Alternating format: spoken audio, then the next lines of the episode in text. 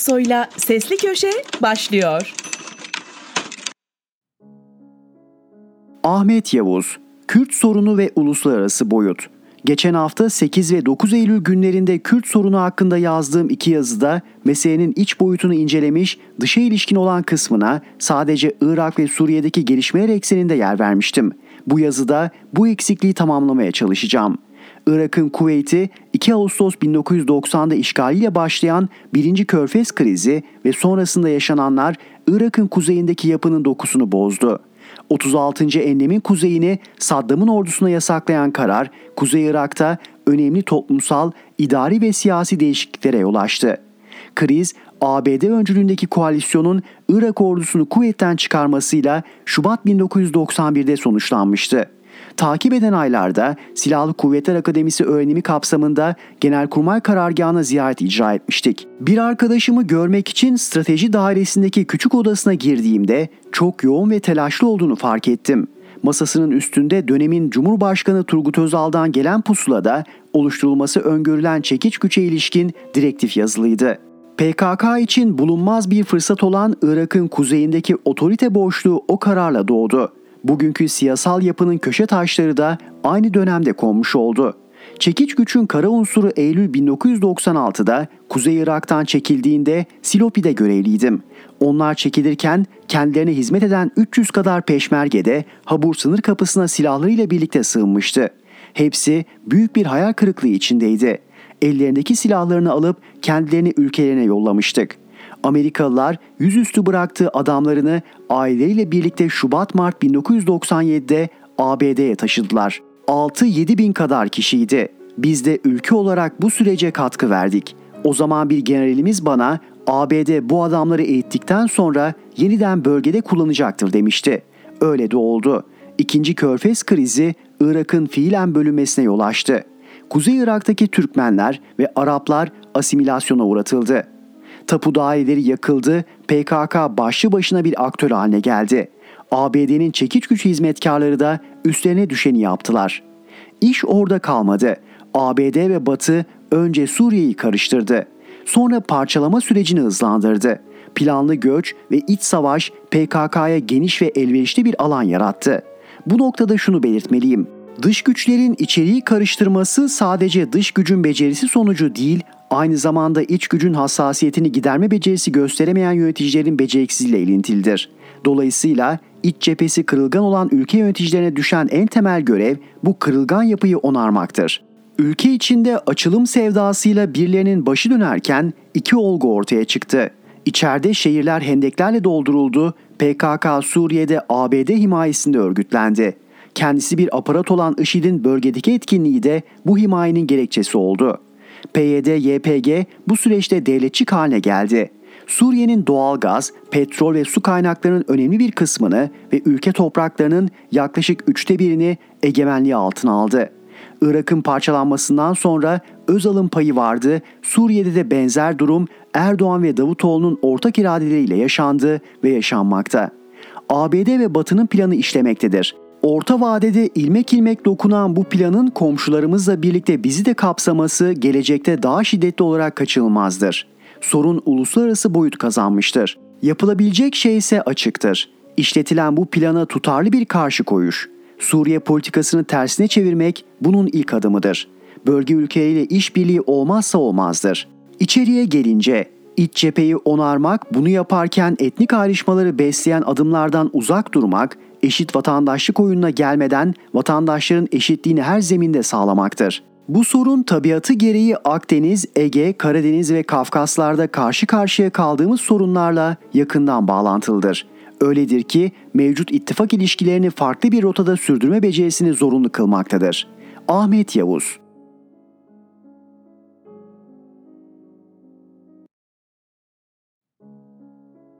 Barış Soydan Borsada neler oluyor? Spekülatörleri kurtarmak devletin görevi mi? Geçen hafta bu köşede borsadaki peri masalı kabusa mı dönüyor diye sormuştum. Borsada banka hisselerinde yaşanan sert yükseliş ve arkasından gelen çöküş çok sayıda küçük tasarruf sahibinin parasının batmasına neden oldu. Bu arada evdeki hesapları çarşıya uymayan ve borsadaki düşüş sonrasında milyarlık teminat açıklarını kapatamayan bazı spekülatörler de iflasın eşiğine geldi. Onların iflasın eşiğine gelmesi işlem yaptıkları aracı kurumları tehlikeye düşürdü. Borsa çılgınca yükselirken vatandaşlarımızın nereye kanalize olacağı çok açık diyen Hazine ve Maliye Bakanı Nurettin Nebati'den ses yok. Ekonomi yönetiminin diğer yetkililerinden de ama dün garip bir şey oldu ve Halkbank fiyatı önce %200 yükselen sonra %50 düşen hisselerini desteklemek için borsada alım yaptı. Bankadan yapılan açıklamaya göre 8.06-8.58 TL fiyat aralığında 8.85 milyon lotluk hisse geri alımı gerçekleştirildi. Banka buna 38 milyon lira harcadı. Neden? Sıkışan spekülatörleri kurtarmak için mi? Bir günden Havva Gümüşkaya banka hisselerindeki yoğun alımlarda iktidara yakın olarak bilinen Ahlatçı Yatırım'ın ismi öne çıktığını yazmıştı. Ahlatçı Yatırım'ın patronu Ahmet Ahlatçı, Oda TV'ye biz aracı kurumuz. Söz konusu işlemleri yapan kişi Mehmet Akdere dedi. Akdere borsanın ünlü spekülatörlerinden. Geçmişte bazı hisse senetlerinde yaşanan sert hareketlerin arkasında olduğu biliniyor. Ama kamu bankaları farklı. Aynı anda Vakıfbank, Halkbank, TSKB ve Şekerbank hisselerinde yükseliş başlatmak, bu hisseleri %200-300 yukarıya taşımak birkaç kişinin başarabileceği iş değil. Ayrıca ekonomi yönetiminin elinde tüm takip ve izleme araçları var. Tüm ilgili piyasa ve kurumlar kamunun anlık gözetiminde. Borsada olup biteni fark etmemiş olabilirler mi? Çılgın yükseliş sırasında neden müdahale etmediler? Serbest piyasa bizi ilgilendirmez diye mi düşündüler? Yoksa borsadaki hormonlu yükselişin cazibesine kapılan vatandaşların 3 kuruş birikimlerini hisse senetlerine gömmesine, dolar altın almasınlar da ne yaparlarsa yapsınlar diye sevindiler mi?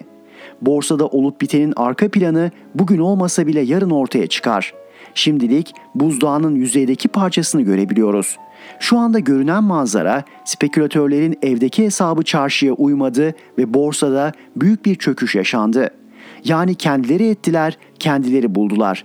Bize ne, devlete ne? Devlet neden hisse geri alımı yapıyor ki? Bırakınız yapsınlar, bırakınız batsınlar. Serbest piyasa ekonomisinde olduğumuzu söylememiş miydiniz? Spekülatörleri kurtarmak devletin görevi mi? Barış Soydan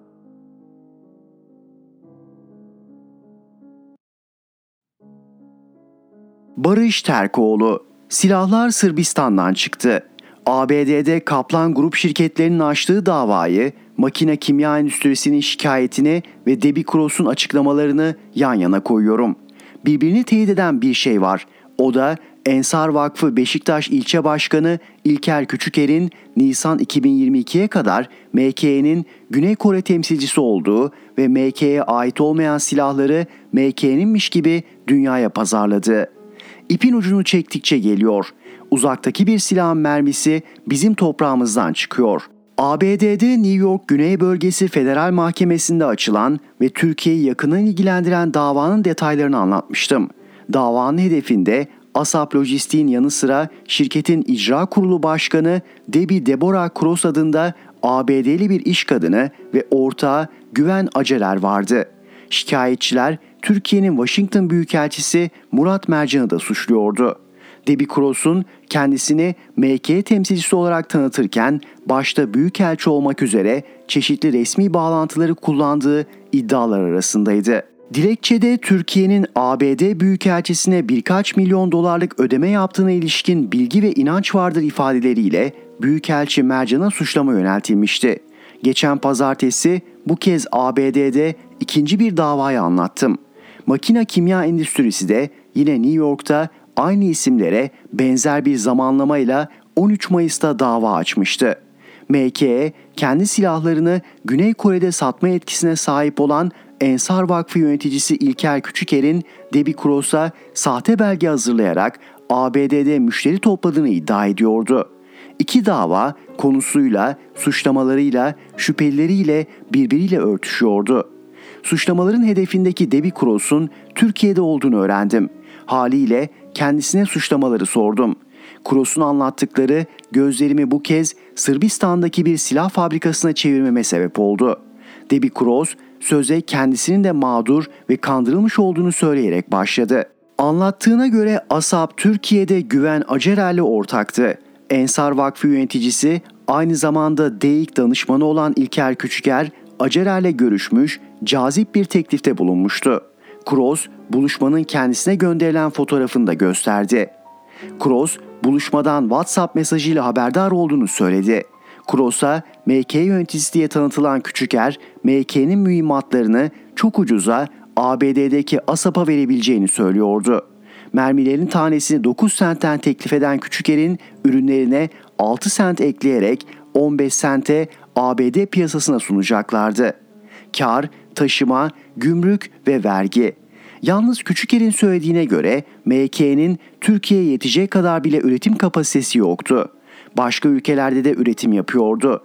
Kroos kendilerine Sırbistan'daki bir silah fabrikasında MK adına üretildiği söylenen mühimmatın teklif edildiğini hatta Küçüker'in mühimmatların fotoğraflarını dahi gönderdiğini söylüyor. Kroos bu fotoğrafı da gösterdi. Kroos'un söylediğine göre İlker Küçüker %30 peşinat istedi. ABD'deki alıcılar peşinat öncesinde Sırbistan'daki mühimmatı uzmanlarla denetlemek istediler. Ancak 3 kez Sırbistan'daki silah fabrikasına gitmelerine karşın içeri alınmadılar. Böylece satış gerçekleşmedi. Ancak dolandırılmaya çalışıldığını düşünen alıcılar Kroos'la davalık oldu.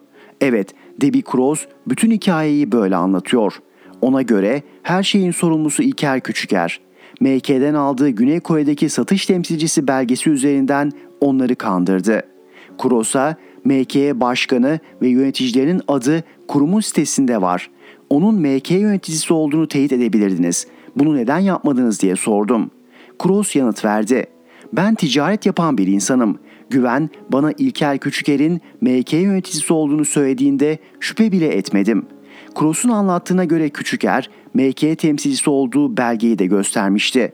Bu belgenin Küçüker'e Güney Kore dışında bir yetki vermediğini düşünmemişti. Debbie Kroos'a Türkiye'deki vatandaşlık durumunu ve mülkiyetini sordum. Söylediğine göre bir vatandaşlık başvurusu yoktu. Seyran Tepe'de stadın arkasındaki meşhur kulelerden 1,5 milyon dolara bir daire aldığını söyledi. Bu daire için Mercan'ın aracı olup olmadığını sorduğumda şunu söyledi. Murat Mercan beni herhangi bir şirkete yönlendirmedi. Beni o evi almaya TABA Başkanı Süleyman Sanlı yönlendirdi. Mercan sadece bana Debi orası Türkiye dikkatli ol sakın bitmemiş bir inşaata önceden para yatırma diye uyardı.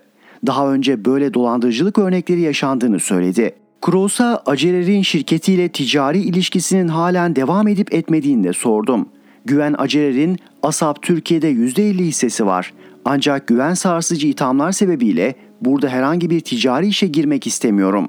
Bu nedenle ASAP Türkiye'yi kapatmayı düşünüyorum. Kroos'a son olarak neden bir dizi şirketin kendilerini dolandırıcılıkla suçladığını sordum. Bu davayı beni ve Murat Mercan'ı karalamak için açtıklarını düşünüyorum. Kuros'a göre Mercan siyasi olarak hedef alınmıştı. Onun şirketi de buna yem yapılmıştı. MK'nin açtığı dava ise kendi isim ve logosunu korumak içindi. ABD'de Kaplan Grup şirketlerinin açtığı davayı, makine kimya endüstrisinin şikayetini ve Debbie Cross'un açıklamalarını yan yana koyuyorum. Birbirini teyit eden bir şey var. O da Ensar Vakfı Beşiktaş İlçe Başkanı İlker Küçüker'in Nisan 2022'ye kadar MK'nin Güney Kore temsilcisi olduğu ve MK'ye ait olmayan silahları MK'ninmiş gibi dünyaya pazarladı. Bu işten başka MK olmak üzere birçok kişinin ticari zarar gördüğü kesin. Nitekim MK Küçüker'den şikayetçi oldu. Her şeyden sonra Kroos'un sunduğu belgelerde yer alan Sırbistan'daki adrese baktım. Prive Partizan ismindeki 94 yıllık mühimmat fabrikası çıktı. Bu adresten daha önce nerelere silah gittiği elbette Türk yargısının araştırma konusu. İpin ucu dolandırıcılık davalarından başka yerlere çıkacak mı önümüzdeki günlerde göreceğiz.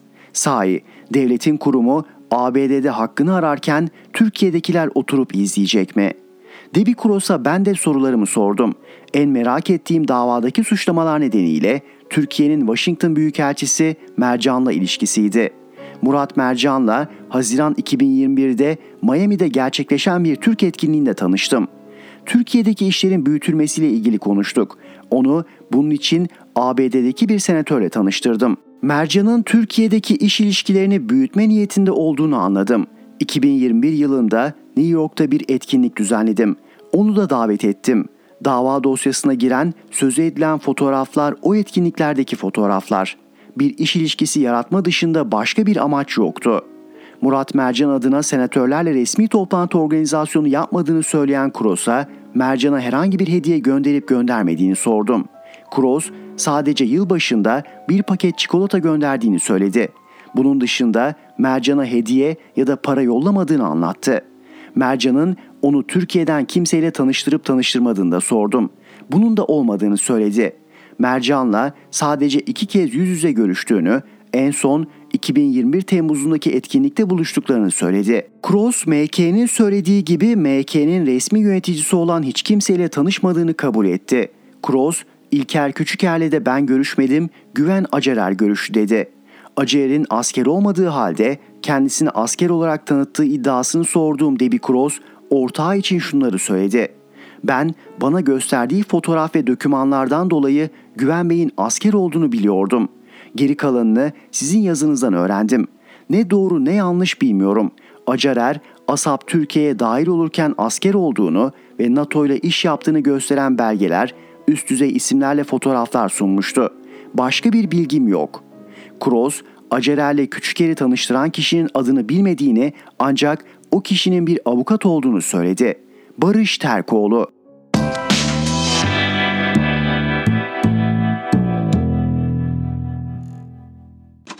Erhan Gökayaksoy'la Sesli Köşe devam ediyor. Fatih Altaylı Basın Kartı Türkiye'de basın kartlarının verilmesinden sorumlu kurum yılların gazetecisi Tuğrul Er Yılmaz'ın basın kartını iptal etmiş. Seversiniz sevmezsiniz Tuğrul Er Yılmaz'ın gazeteciliği basın kartını iptal edenlerin yaşından eskiye dayanır muhtemelen. Üstelik Er Yılmaz'ın basın kartı eskiden basın şeref kartı denilen sonrasında süresiz basın kartına çevrilen türden. Bir gazetede çalışsa da çalışmasa da hayatının sonuna kadar taşımaya hak kazandığı türden basın kartı. Zart diye iptal edilmiş. Niye? Belli değil. Hani yüz kızartıcı denilen türden bir suç falan işlerde anlarım. Böyle bir şey de yok. Ben seni sevmedim türünden bir iptal ve son zamanlarda basın kartı iptal edilen, basın kartına hak kazanmasına rağmen verilmeyen ilk ve tek isim de Er Yılmaz değil. Pek çok genç gazetecinin de basın kartına hak kazanmasına rağmen ya verilmiyor ya da politik duruşuna bağlı olarak iptal ediliyor. Gazeteciler de bu duruma kızıyor, öfkeleniyor, eleştiriyor. Bu da beni 37 yıl önceye götürüyor. Bundan tam 37 yıl önce o zamanlar sarı basın kartı denilen şimdilerde iktidara en yakın medya grubunun rengine bürünerek turkuaz kart haline gelen basın kartını almaya hak kazandım. Bir dilekçeyle Başbakanlık Basın Yayın Enformasyon Genel Müdürlüğü'ne başvurmam yeterliydi. Ardından basın kartı komisyonu gazetecilik yaptığımı gösteren evrakları inceleyecek, kadrolu olup olmadığıma 212 sayılı yasaya göre sigortamın yapılıp yapılmadığına bakacak ve kartımı verecekti. Asla böyle bir başvuru yapmadım, basın kartı almayacağımı açıkladım. Gerekçelerim basitti. 1. Biz basın olarak siyasetçiler başta olmak üzere kimi meslek gruplarının ya da kişilerin ayrıcalık sahibi olmasını eleştirirken kendimiz ayrıcalıklı bir grup oluşturacak şekilde hak sahibi olamazdık. Olmayı talep edemezdik. Bunu söylememin sebebi şuydu. Basın kartı sahibi olduğunuz zaman o zamanlar vatandaşların evine telefon bağlanması yıllar süren bir sıraya bağlıydı. Basın kartınız varsa evinize hemen telefon bağlanıyordu ve %50 indirim yapılıyordu. Otobüse, vapura, trene bedava biniyordunuz. Türk Hava Yolları'ndan uçak bileti alırken de %50 indiriminiz vardı. Otomobilinize verilen bir kart sayesinde otoparklara para vermiyordunuz.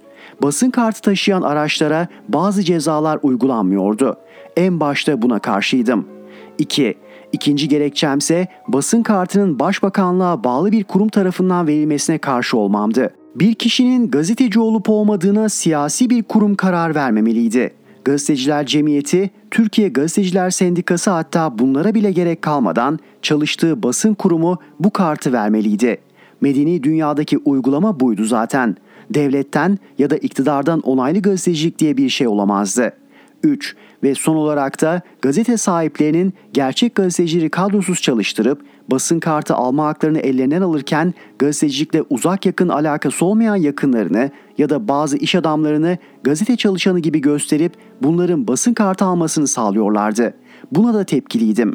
Tüm bu gerekçelerle 37 yıl önce hak kazandığım basın kartını almayı reddettim. Alsaydım ben de çoktan basın kartı iptal edilen Tuğrul Er Yılmaz gibi süresiz basın kartı sahibi olacaktım. Benim basın kartını bu gerekçelerle almayışım gazetecilerin bana çok kızmasına sebep oldu. Yıllarca beni eleştirdiler. Tabii senin tuzun kuru, garibanlar ne yapsın gibi cümleler sarf ettiler. Ben de gariban fabrika işçisine, dar gelirli memura verilmeyen hakları gazeteciler niye talep eder diye karşı çıktım ve en azından asıl itiraz noktam olan kartların başbakanlık tarafından verilmesine karşı çıkmalarını istedim. Yapmadılar ve şimdi Türkiye'nin geldiği noktada pek çok şerefli, onurlu medya mensubunun kartları ya iptal ediliyor ya hiç verilmiyor.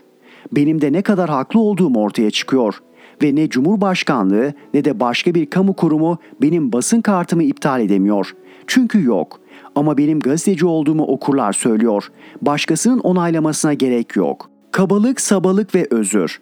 Dün bir savcı ile ilgili bir yazı kaleme aldım. İntiharını araştırdığı bir polisin eşiyle ilişki yaşamış, bu ilişkiyi kaydetmiş, şikayet üzerine inceleme başlamış ve savcının daha pek çok kadınla yaşadığı ilişkileri kaydedip dağıttığı ve neredeyse bir porno sistemi kurduğunu anlatmıştım. Eleştirimse HSK'ya ve sistemeydi. Bu savcı 3 ay süreyle açığa alınmıştı. Oysa soruşturma ve yargılama tamamlanana kadar açığa alınması gerekirdi.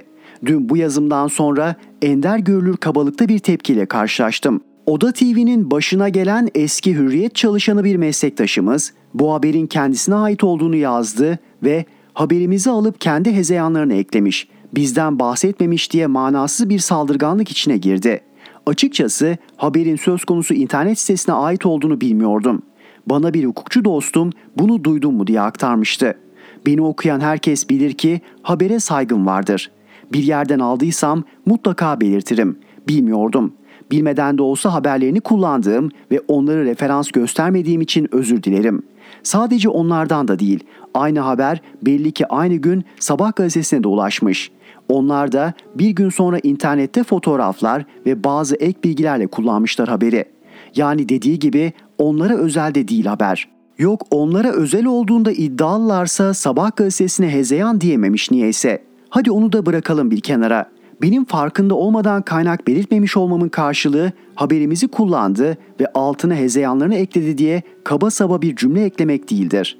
Toygun Atilla adlı bu arkadaşın hezeyan diye nitelediği şey benim HSK'ya yaptığım eleştiridir. Bu arkadaş bir nebze nezaket sahibi olsa beni arar veya aratır, bu haberin kaynağı biziz, adımızı belirtmenizi rica ediyoruz derdi. Ben de anında yazıya bunu eklerdim.'' Patronu dahil Oda TV'deki pek çok muhabirde benim numaram var.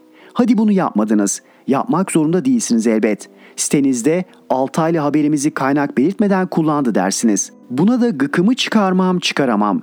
Ama o hezeyan lafı ne demek arkadaş? Bir durumu eleştirmek hezeyan mı oluyor? Bu ne kabalık, bu ne zerafetsizlik. Bu mudur Oda TV? Ülkeyi saran o nadanlığa, o nobranlığa Oda TV'de mi kendini kaptırdı? Ama ben yine de özür dilerim. Kullandığım haberin size ait olduğunu bilmediğim ve bu yüzden de sizin emeğinize saygısızlık yapmış olduğum için. TFF anayasadan üstün mü? Daha en başından kendini Alman olarak hissettiğini söyleyen, bu nedenle Alman futbol milli takımını tercih eden, bütün futbol hayatı boyunca Alman milli takımının formasını giyen, 92 kez Alman milli takımıyla maça çıkan, kaptanlığını yaptığı bu forma altında dünya şampiyonluğu yaşayan, çaptan ve formdan düşünce ve Almanya tarafından dışlanınca İngiltere'de gözden düşünce Türk olduğunu hatırlayarak futbol hayatının en sonunda Türkiye'ye gelen ve futbol oynamadan milyonlarca avroyu cebe indiren Mesut Özil Türkiye'de Türk futbolcu olarak oynayabiliyor da Avusturya milli takım oyuncusu 19 yaşındaki Türk Yusuf Demir niye Türk sayılmıyor gerçekten anlamıyorum. Yıllarca kendini Alman hisseden Mesut Özil ne kadar Türkse Yusuf Demir de en az onun kadar Türk olmalıdır diye düşünüyorum. Acaba Türkiye'ye gelince sosyal medya hesabına sürekli cami fotoğrafları koymadığı için mi ya da FETÖ'yle bir geçmişi olmadığı için mi? Niye? Türkiye Cumhuriyeti Anayasası'nın 66. maddesinin birinci fıkrası çok açık biçimde Türk ananın veya Türk babanın çocuğu Türktür diye yazarken federasyon hangi yetkiyle anayasayı takmamayı kendinde hak görür? Ne zaman insan oluruz? Ekonomide spekülasyonu engellemekle görevli otoriteler spekülasyon yaptırmadığı zaman. Fatih Altaylı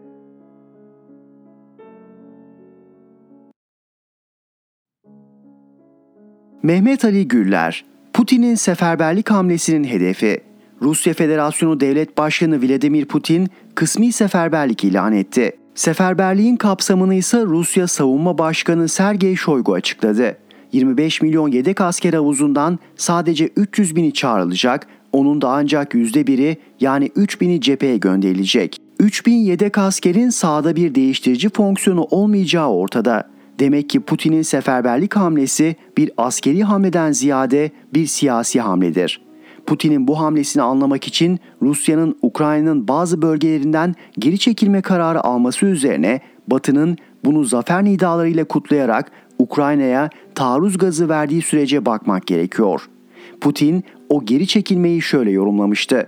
Bütün adımlarımız egemenliğin güçlendirilmesine yönelik. Bu birincisi.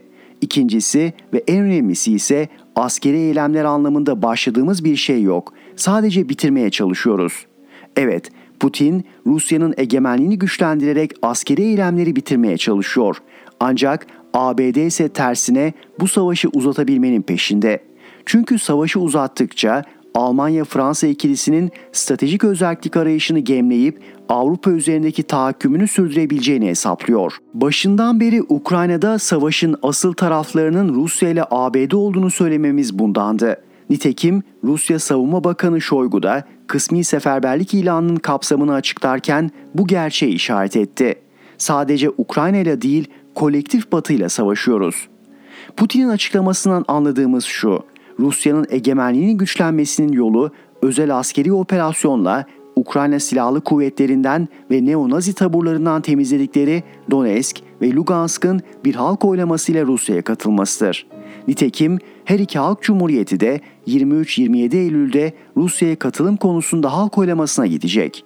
ABD ve AB ise bu halk oylamasını bugünden sahte ilan ederek sonucunu tanımayacaklarını duyurdu. Putin ise referandumların yapılması için güvenlik koşullarının sağlanması ve insanların iradelerini ortaya koyabilmesi adına her şeyi yapacağız diyor. İşte Putin'in kısmi seferberlik ilanı esas olarak Donetsk ve Lugansk'ın Rusya'ya katılım referandumunu sağlama alma hamlesi gibi görünüyor. Putin bu hamlesiyle 3 konuda kararlılık ilan ediyor. 1. Donetsk ve Luhansk Halk Cumhuriyetlerinde halk oylaması yapılacak. 2. Donetsk ve Lugansk Rusya'ya katılacak. 3. Ukrayna'dan Rusya toprakları olacak, Donetsk ve Luhansk'a saldırı olması halinde Rusya savaşı büyütecek. Putin, kısmi seferberlik ilanıyla kolektif batıya da iki uyarı, bir mesaj veriyor. Toprak bütünlüğümüz tehdit edilirse Rusya mevcut tüm yolları kullanacak, bu bir blöf değil diyen Putin, bir, Ukrayna'yı ateşe süren ve savaşı uzatabilmek için bu ülkeye silah yığmayı artıran ABD'yi uyarıyor. 2. Ukrayna krizinin en aktif kışkırtıcısı konumundaki İngiltere'yi uyarıyor. 3. Almanya ve Fransa'ya da şu mesajı veriyor. İki ülke kara kıştan önce Ukrayna'yı barış masasına oturtmaya zorlamalı. Kısacası Putin egemenliği güçlendirmenin yolu gördüğü askeri hedeflerin kazanılmasının ardından savaşı bitirmeye çalışıyor ve uzatmak isteyenleri de o zaman daha büyük savaş diyerek uyarıyor. Sonuç olarak top ABD'nin kucağında görünüyor. Mehmet Ali Güller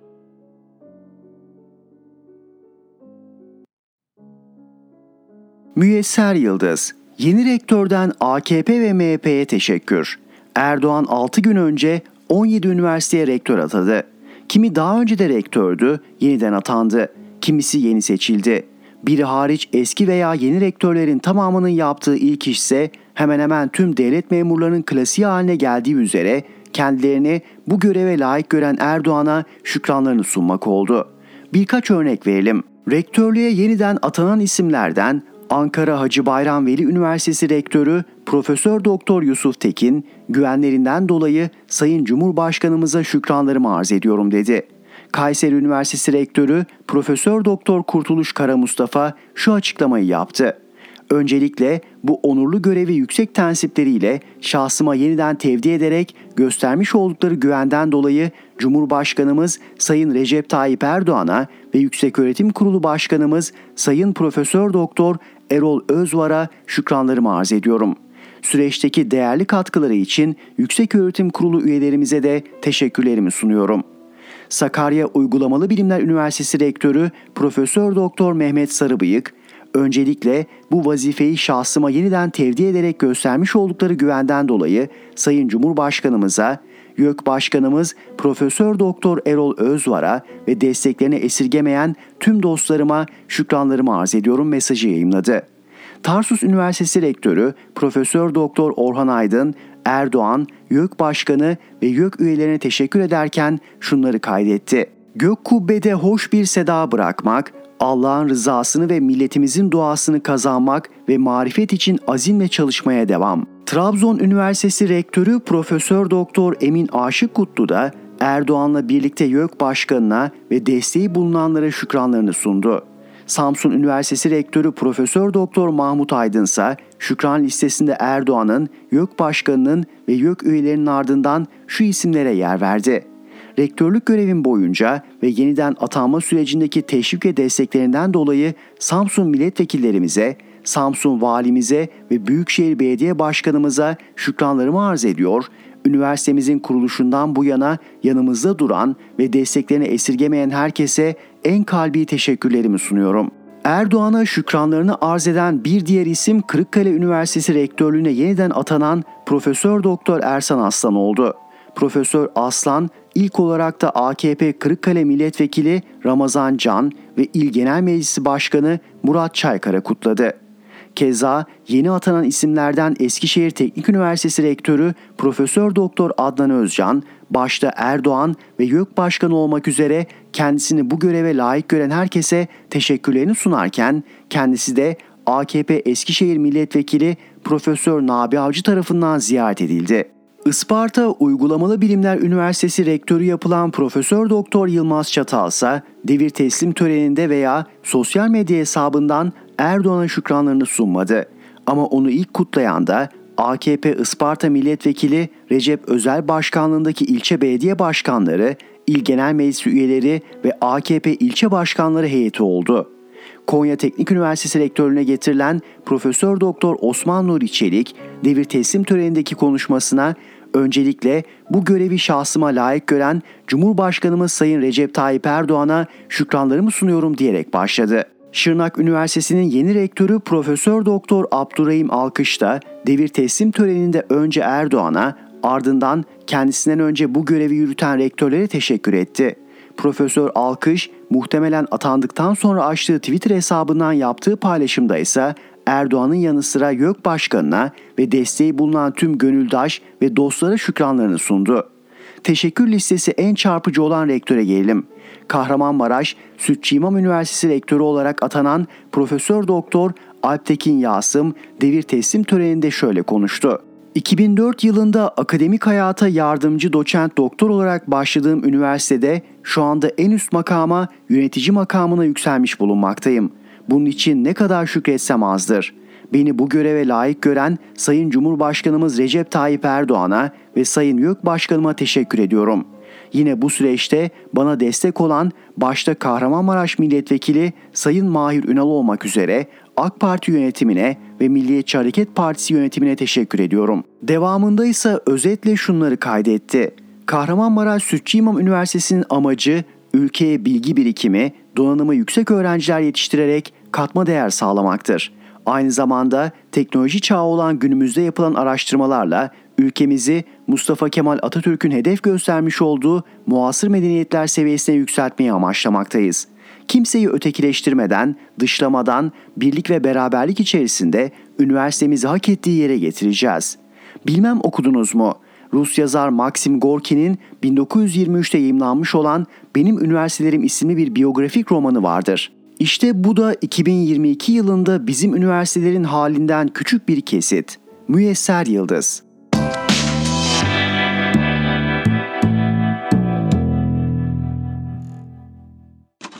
Erhan Gökayaksoy'la Sesli Köşe devam ediyor. Orhan Uğuroğlu, Yeni Nesil Siyasi Matematik 2023'te yapılacak seçime 8-9 ay kala ortada netleşen iki ittifak var. Birinci ittifak 4 parti. AKP, MHP, BBP, Vatan Partilerinden oluşan Cumhur İttifakı. İkinci ittifak 6 parti. CHP, İyi, Demokrat Parti, Saadet, Gelecek, Deva Partilerinden oluşan Altılı Masa İttifakı. Üçüncü ittifak 6 parti. HDP, EHP, EMEP, SMF, TİP, TÖP partilerinden oluşan Emek ve Özgürlük İttifakı. İçlerinde adı pek bilinen partiler olmadığı için adlarını açık yazayım. HDP, Halkların Demokratik Partisi, EHP, Emekçi Hareket Partisi, EMEP, Emek Partisi, SMF, Sosyalist Meclisler Federasyonu, TİP, Türkiye İşçi Partisi, TÖP, Toplumsal Özgürlük Partisi. Emek ve Özgürlük İttifakı'nın muhtemel Cumhurbaşkanı adayı Selahattin Demirtaş. Dördüncü ittifak 8 parti. Zafer, Memleket, Adalet, BTP, Doğru, DSP, ANAP, Yeniden Refah Partilerinden oluşan Milli Mutabakat Cephesi. Değerli okurlarım, gelelim ittifakların muhtemel Cumhurbaşkanı adaylarına. Muhtemel diyorum çünkü Cumhurbaşkanlığı yarışı için 14 Mayıs 2023'te erken seçim olursa yaklaşık 8 ay, 18 Haziran 2023'te zamanında seçim olursa yaklaşık 9 ay var. Hiçbir adayın durumu hukuken net değil. Cumhur İttifakı'nın adayı zamanında seçim olur, YSK anayasayı göz ardı edip kabul ederse Recep Tayyip Erdoğan. YSK Erdoğan'a 18 Haziran'da üçüncü kez aday olamazsın derse Cumhur İttifakı'nın adayı belli değil. 14 Mayıs 2023'te AKP ve MHP erken seçim kararı ister, muhalefet mecliste 360 oyu geçecek şekilde destek verirse Recep Tayyip Erdoğan. Destek vermezse Cumhur İttifakı'nın adayı belli değil. Tablo bu kadar nettir. Bakmayın siz Devlet Bahçeli'nin ve Erdoğan'ın ahkam kesmelerine. Başta YSK olmak üzere kamuoyuna yönelik algı operasyonu yapıyorlar.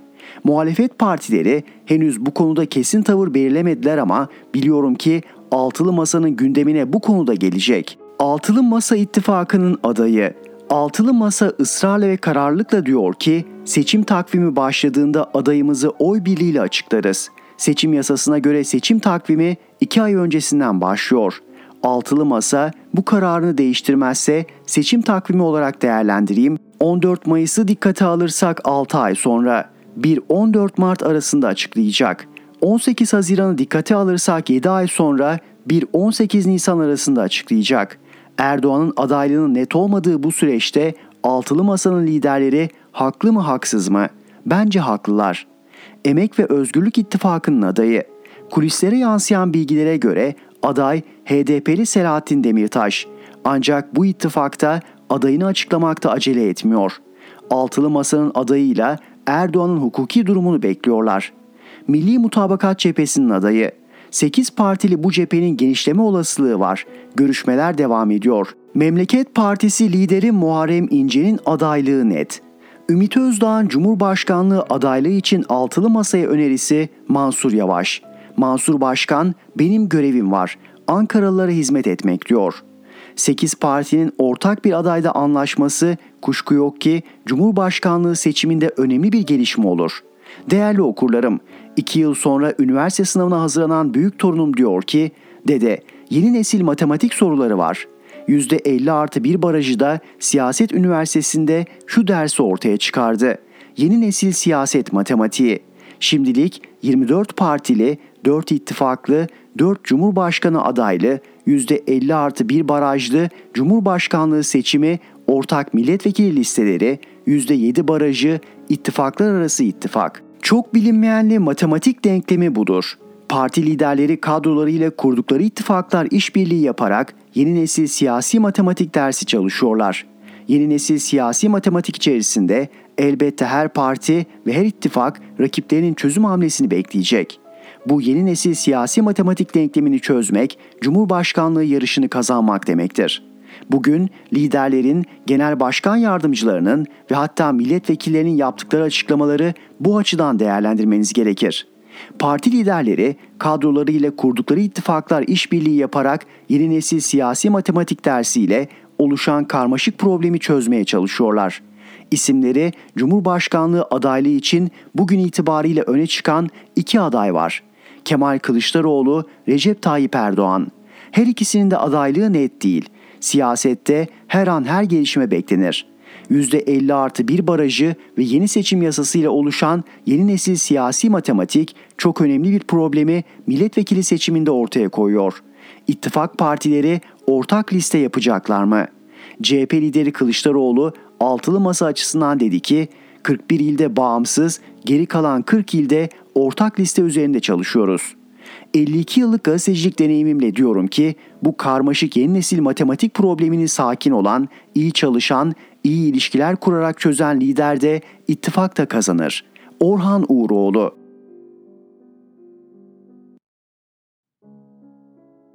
Rifat Serdaroğlu İnşallah doğru değildir. Dün Ankara'da yoğun bir gün geçirdik. AKP, MHP, Perinçek, Destici ortaklığı yargıyı kullanarak doğru partiye tuzak hazırlamakla meşguller.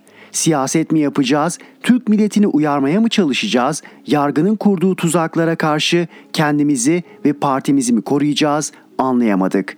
Bu sistemimizi kimse bir yılgınlık vesilesi olarak algılamasın. Hem işimizi yaparız hem de bizlere hazırlanan tuzakları hazırlayanların kafalarına geçiririz. Eşkıyanın siviline de, rütbelisine de, cübbelisine de hiç boyun eğmedik. Sedat Peker'in adını duyunca sinir sistemleri alt üst olan kriminal siyasetçilere ve cübbesini kiraya vermiş naşereflere de hadlerini yasal yollardan bildiririz evelallah. Dün iç işlerinde görev yapmış kıymetli bir vatansever bürokrat aradı ve bizi dehşete düşüren şeyler söyledi. İçişleri Bakanı'nın talimatıyla son bir haftadır özellikle İstanbul'da günde 30-40 bin sığınmacı Türk vatandaşı yapılıyor. Önümüzdeki günlerde size bazı belgeleri ulaştıracağım. Şoka uğramış gibi oldum ve ağzımdan yazının başlığı olan kelimeler döküldü. İnşallah doğru değildir. Dedim ama bu işin inşallah maşallahla düzelmeyeceğini en iyi bilenlerdiniz. Gelin birlikte bu çılgınlığın yapılabilirliğini birlikte araştıralım. Türkiye'de iktidar olan siyasi kadro yolsuzluk hırsızlık yapar mı? Türkiye'de yargı erkinin bir kısmının da çürüdüğü doğru mu? İktidardakilerin içinde mal varlıklarının hesabını verebilecek bir kişi var mı?'' Seçim güvenliğini sağlamak öncelikli görevi olan bakanın ülkedeki her büyükbaş kriminal suçlu kişilerle post post fotoğrafları yayınlandı mı? Sözün özü milletin parasını, devletin malını, gençlerin sorularını çalan bir çete seçimlerde her türlü hileye başvurarak oy çalar mı? Lütfen bu sorulara siz yanıt verin. Seçim güvenliğini sağlamak, vatandaşın oyunun şeffaf, adil, eşit şekilde sandığa girip aynı şekilde çıkması, ıslak imzalı tutanaklara bağlanması öncelikli olarak ana muhalefet partisine ve Türkiye Büyük Millet Meclisi'nde grubu bulunan muhalefet partilerine düşer. Hazine yardımı olarak milyonlarca lira alanlar bunlar. Oturmuş sistemleri, bilgisayar bölümleri olanlar bunlar. Bunlar vatandaşın oyuna sahip çıkmalıdır. Çıkıyorlar mı? Önümüzdeki seçimler için oy hırsızlığını önleyebilecekler mi?'' Kılıçdaroğlu biz 6 parti seçim ve sandık güvenliğini sağlayacağız emin olun dedi. Bu kez yazının başlığının tersini söylüyorum. İnşallah doğrudur. Aziz Türk milleti 21 Ağustos 2022'de bir yazı yazmıştım. Yazıda dediğim şuydu. Kılıçdaroğlu 4 ay önce Bursa Nilüfer Belediyesi'nin bir açılışında Haziran 2023 seçimlerinde yeni seçmen sayısı 6 milyon 300 bin olacak demişti. Aynı Kılıçdaroğlu 2 ay önce Aydın Efeler ilçesinde Haziran 2023 seçimlerinde yeni seçmen sayısı 7 milyon 500 bin olacak dedi. 12 yıllık seçmen artışını ay ay inceledik. 12 yılın seçmen artış oranı aylık 71 bin 73 bin arasıydı. Son seçim 31 Mart 2019'da oldu. Haziran 2023 seçimine kadar 51 ay var. 51 ay çarpı 73 bin 3 milyon 723 bin ediyor. Kılıçdaroğlu'nun dediğiyle aradaki fark 3 milyon 777 bin seçmen. Ana muhalefet genel başkanının bu rakamı uydurmasının mümkün olmadığı gerekçesiyle hesabı 3 hesap uzmanına daha yaptırdık. Sonuç aynı. Bu rakamların siyaseten okuması şöyledir. Ya Kılıçdaroğlu kendi arkadaşları tarafından yanıltılmıştır ya CHP'nin seçim güvenliğiyle yaptığını söylediği çalışmalarının tamamı fostur ya Kılıçdaroğlu'nun görevlendirdiği arkadaşları Erdoğan'ın seçim kazanması için çalışmaktadır. AKP bugün yaptığı gibi gerçek seçmen sayısına 4 milyona yakın sığınmacıyı seçmen olarak eklerse bizler itiraz ettiğimizde Erdoğan bizzat Kılıçdaroğlu yeni seçmen sayısını 7,5 milyon arttığını söylemedi mi dese kim yanıt verecek? Bunlar çok ciddi iddialardır. Ekim ayının ilk haftası içinde tüm Türkiye'de 31 Mart 2019 yerel seçimlerinde hangi ilçelerde o ilçelerdeki seçmen sayılarının %10, %40'ı arasında seçmen kaydırıldığını, taşındığını sandık sandık, ilçe ilçe açıklayacağız. Ayrıca bu ilçelerde önceki seçimde hangi parti adayının belediye başkanlığını kazandığını, seçmen taşıması yaptıktan sonra ise hangi partilerin kazandığını doğru parti olarak açıklayacağız. Amacımız kıt olanaklarımıza rağmen hiçbir partinin yapamadığını yaparak Türk milletinin namusu sayılan oy hakkına tamamen sahip çıkılmasını sağlamak ve gerçekleri ortaya dökmektir.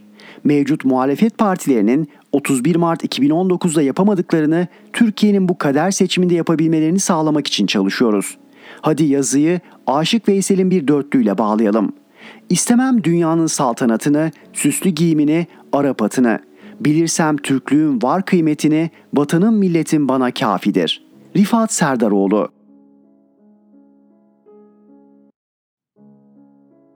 Zeynep Gürcanlı Ülke güçten düşünce Uluslararası ilişkilerde kesin kuraldır. Bir ülke güçten düşmeye görsün, daha da zayıflaması için hemen her yönden aşındırma başlar.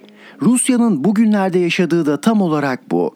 Rus lider Vladimir Putin'in Ukrayna'yı tümden işgal etmeye kalkışarak yaptığı hesap hatası bugünlerde dünyanın çeşitli bölgelerindeki Rus etkisinin aşınmaya başlamasını da beraberinde getirdi. Şangay İşbirliği Örgütü zirvesinde mesela dünyanın en çok nüfusa sahip ve etkin iki ülkesinin Çin ve Hindistan liderlerinin görüştükleri Rus lideri Putin'e açık seçik artık savaşı durdur mesajı vermeleri bunun göstergesi. Moskova'nın dünyada kendisine yakın duran ülkeleri bile Ukrayna'da olası bir Rus zaferine inandıramadığını gösteriyor bu durum. Rusya'nın zayıf düşmesine ilişkin bir başka belirgin örnek Kafkaslar'da yaşanıyor.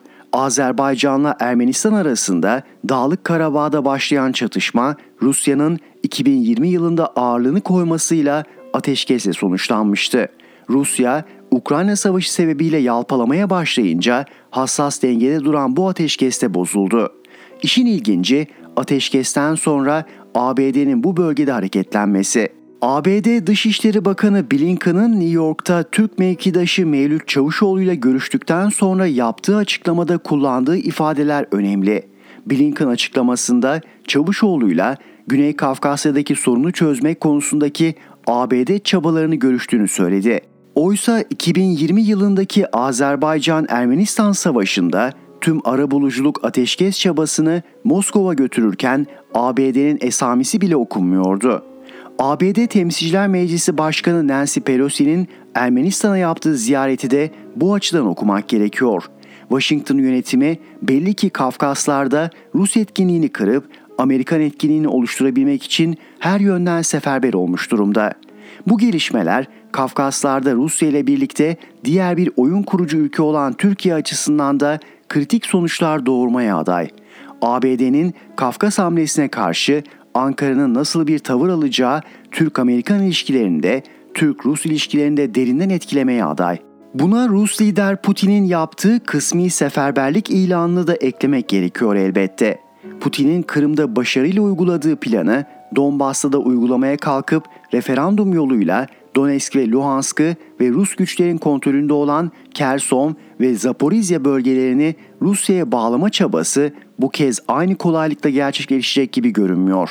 Ukrayna'da işler Moskova'nın istediği gibi yürüyor olsaydı Putin yaklaşık 300 bin yedek askeri göreve çağırır mıydı? Bir de aynı açıklamada Putin'in Ukrayna Savaşı'nı Rusya ile Batı arasındaki savaş mertebesine çıkarmasının da altını çizmek gerekiyor. Rus lider ülkesinin bu savaşta elindeki her türlü imkanı kullanabileceğini söyleyerek nükleer silah kartını bile açma ihtiyacı duydu. Putin'in karşılıklı yok oluş anlamına gelen ve son çare olan nükleer silahlara bile başvurabileceğini ima etmesi tüm dünya açısından çok tehlikeli bir tırmanış, aynı zamanda da bir güçten düşme belirtisi. Rusya'da Putin'in yaşadığının farklı bir versiyonunu Türkiye'de de AK Parti hükümetinin yaşadığını söylemek mümkün. Yıllardır dış politikanın içeride oy devşirmek için kullanılması, olur olmaz atılan hamasi nutuklar, diplomasiyi bir tarafa bırakıp yapılan abartılı çıkışlar Türkiye'yi küresel ölçekte yalnız bir ülke haline getirdi. Ancak bazı AK Partili yetkililerin tanımladığı gibi değerli bir yalnızlık değil bu. Nitekim AK Parti hükümeti yalnızlığın değersizliğini görmüş olacak, son dönemde bunu kırmak için hamle üzerine hamle yapıyor. İsrail'le, Arap ülkeleriyle, son olarak da Suriye ile yapılan barışma adımları bu açıdan okunmalı. Ancak uluslararası ilişkiler ağda gelişen bir yapı Dış politikada attığınız geri adımlar sizi ilişkiler ağında başladığınız noktaya geri döndürmüyor. Bu açıdan bakıldığında AK Parti hükümetinin özellikle son yıllarda yaptığı dış politika yanlışlarından en çok yararlananların Rum-Yunan ikilisi olduğunu söylemek mümkün. Türkiye'nin diplomatik anlamda sürekli yalnızlaştığı dönemde Yunanistan Ege'de hiç haklı olmadığı konularda sadece üyesi olduğu Avrupa Birliği'nin değil Washington yönetiminin de desteğini almayı başardı. Yalnızlık Türkiye'nin savunmasında olumsuz etkiledi. Türkiye çok ihtiyacı olan 5. nesil savaş uçağı projesinden dışlanırken 4. nesil uçaklar için bile ABD'ye ricacı konuma düştü. Türkiye'nin rica ettiği ancak hala ABD'den resmi onay alamadığı F-16 savaş uçakları modernizasyonunu Atina hükümeti kolaylıkla sağladı. Geçen hafta modernize edilmiş iki F-16 uçağı Yunanistan'a teslim edildi.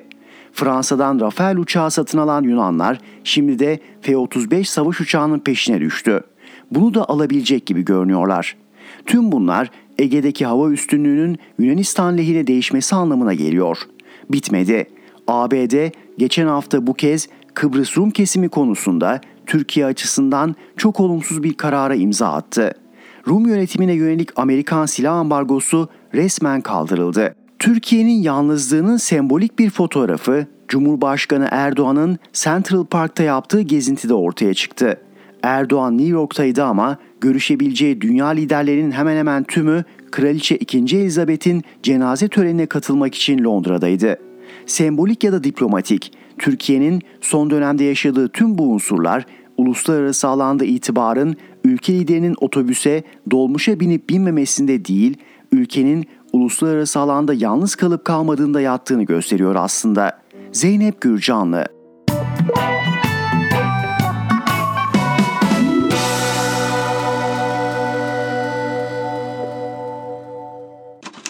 Erhan Gökayaksoy'la Sesli Köşe sona erdi.